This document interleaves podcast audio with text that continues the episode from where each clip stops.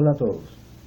A continuación le presentamos el trabajo titulado Modelo de representación de superficie y estructuras macromoleculares de los autores de Vicente Navas Conllero, Fernando Antonio Ramírez Cayón, Amado David González Suárez y el doctor Jorge Belén González.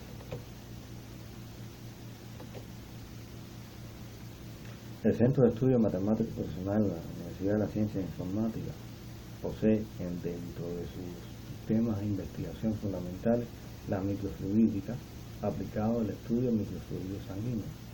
La sangre está compuesta con distintos tipos de componentes en cuyos fenómenos se estudia según en correspondencia de la escala en que estos se encuentran, agotándose desde la escala hasta la microescala. Las macromoléculas son estructuras compuestas por varios de cientos a miles de átomos que conforman una estructura cuya forma tiene importancia para los fenómenos biodinámicos, por ejemplo, las estructuras propelares, lo cual detallamos a continuación.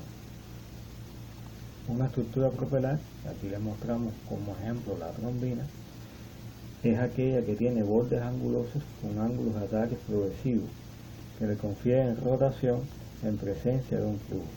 Algunas de estas pueden tener cavidades internas.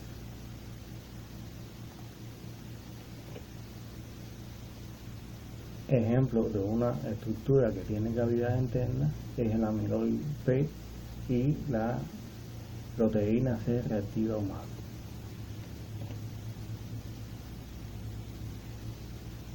Resulta necesario modelar las macromoléculas obviando sus estructuras internas puesto que las interacciones entre las macromoléculas ocurren principalmente a nivel de superficie, por lo que durante el estudio o simulación de un sistema, la estructura interna es una información irrelevante. Para lo cual hemos creado una herramienta que construye el modelo de superficie a través de un modelo de ano grueso que representa las características geométricas más relevantes. Esta herramienta la hemos creado a partir de un módulo de Python, el cual hemos nombrado Visual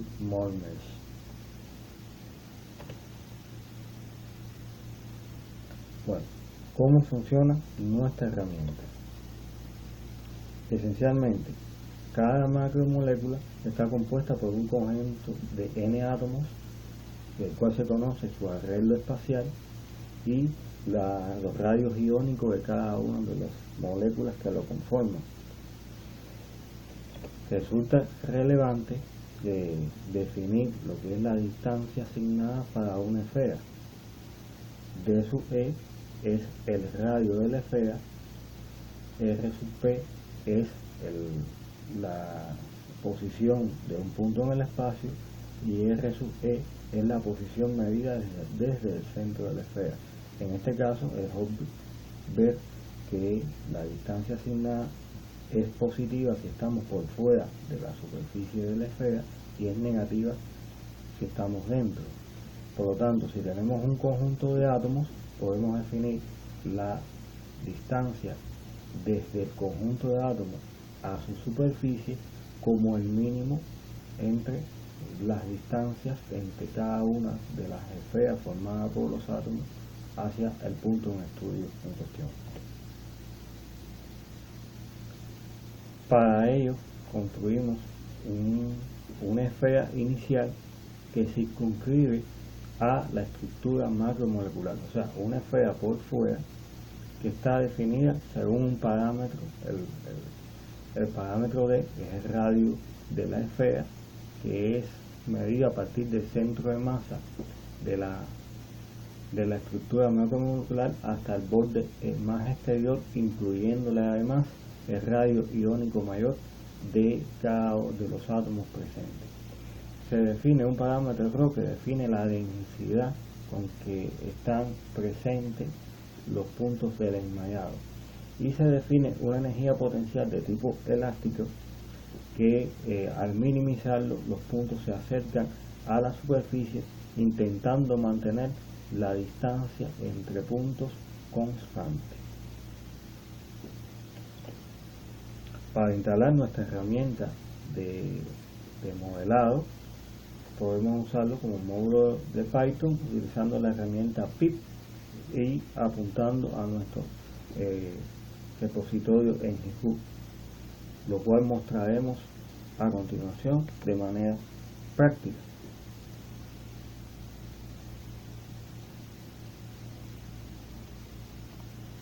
Aquí le mostramos un notebook de Jupyter, en el cual importamos inicialmente un conjunto de estructuras e importamos la librería en sus funcionalidades.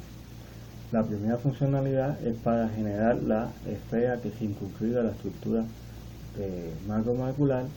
La segunda eh, funcionalidad es la encargada de minimizar la distancia de cada uno de los puntos hacia la superficie y la tercera funcionalidad es la encargada de importar el archivo con la estructura macromolecular que queremos simular. Aquí le mostramos, por ejemplo,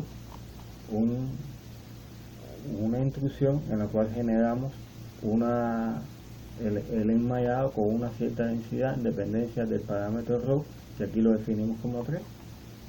Podemos cambiarlo y observar lo que sucede. Cambiamos de 3 a 4, debe aumentar la densidad de puntos.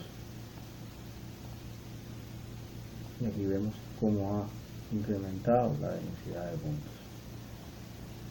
Importamos, lo cual por razones de tiempo se toma cierto tiempo importar una estructura macromolecular que, en el cual obtenemos la, los tipos, las posiciones, los radios atómicos generamos una estructura vericicular que luego relajamos hacia la superficie.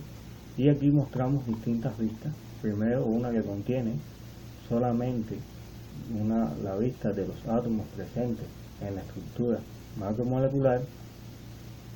Después los puntos generados del enmayado, solamente donde se puede ver que detecta la presencia de los bordes. Y a continuación las la unión de las aristas sobre esos bordes y para tener una referencia mostramos todos los gráficos juntos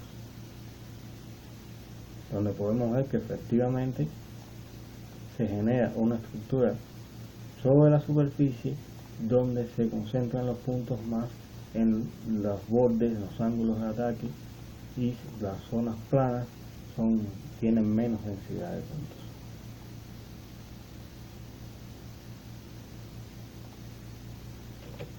Veámonos ya los resultados.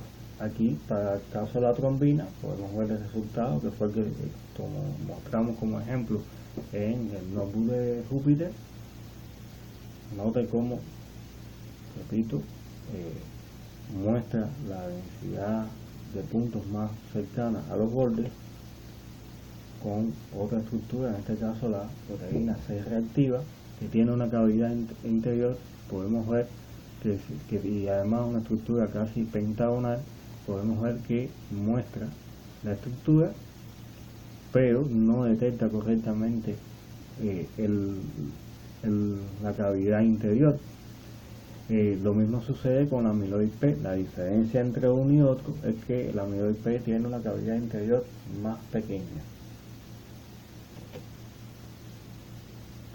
Bueno, hemos mostrado cómo funciona nuestro ah, módulo de Python que reproduce la, forma geométrica fundamental de la macromolécula y eh, genera un modelo de superficie que después se puede utilizar para otros propósitos, por ejemplo para evaluar las interacciones entre moléculas, infiriéndolas a estos puntos sobre la superficie, propiedades de interacción, ya sea elásticas, de carga, integración de carga, eh, introduciendo potenciales que representen la interacción reducida entre estas superficies y otras estructuras moleculares o con un solvente presente en el fluido presente.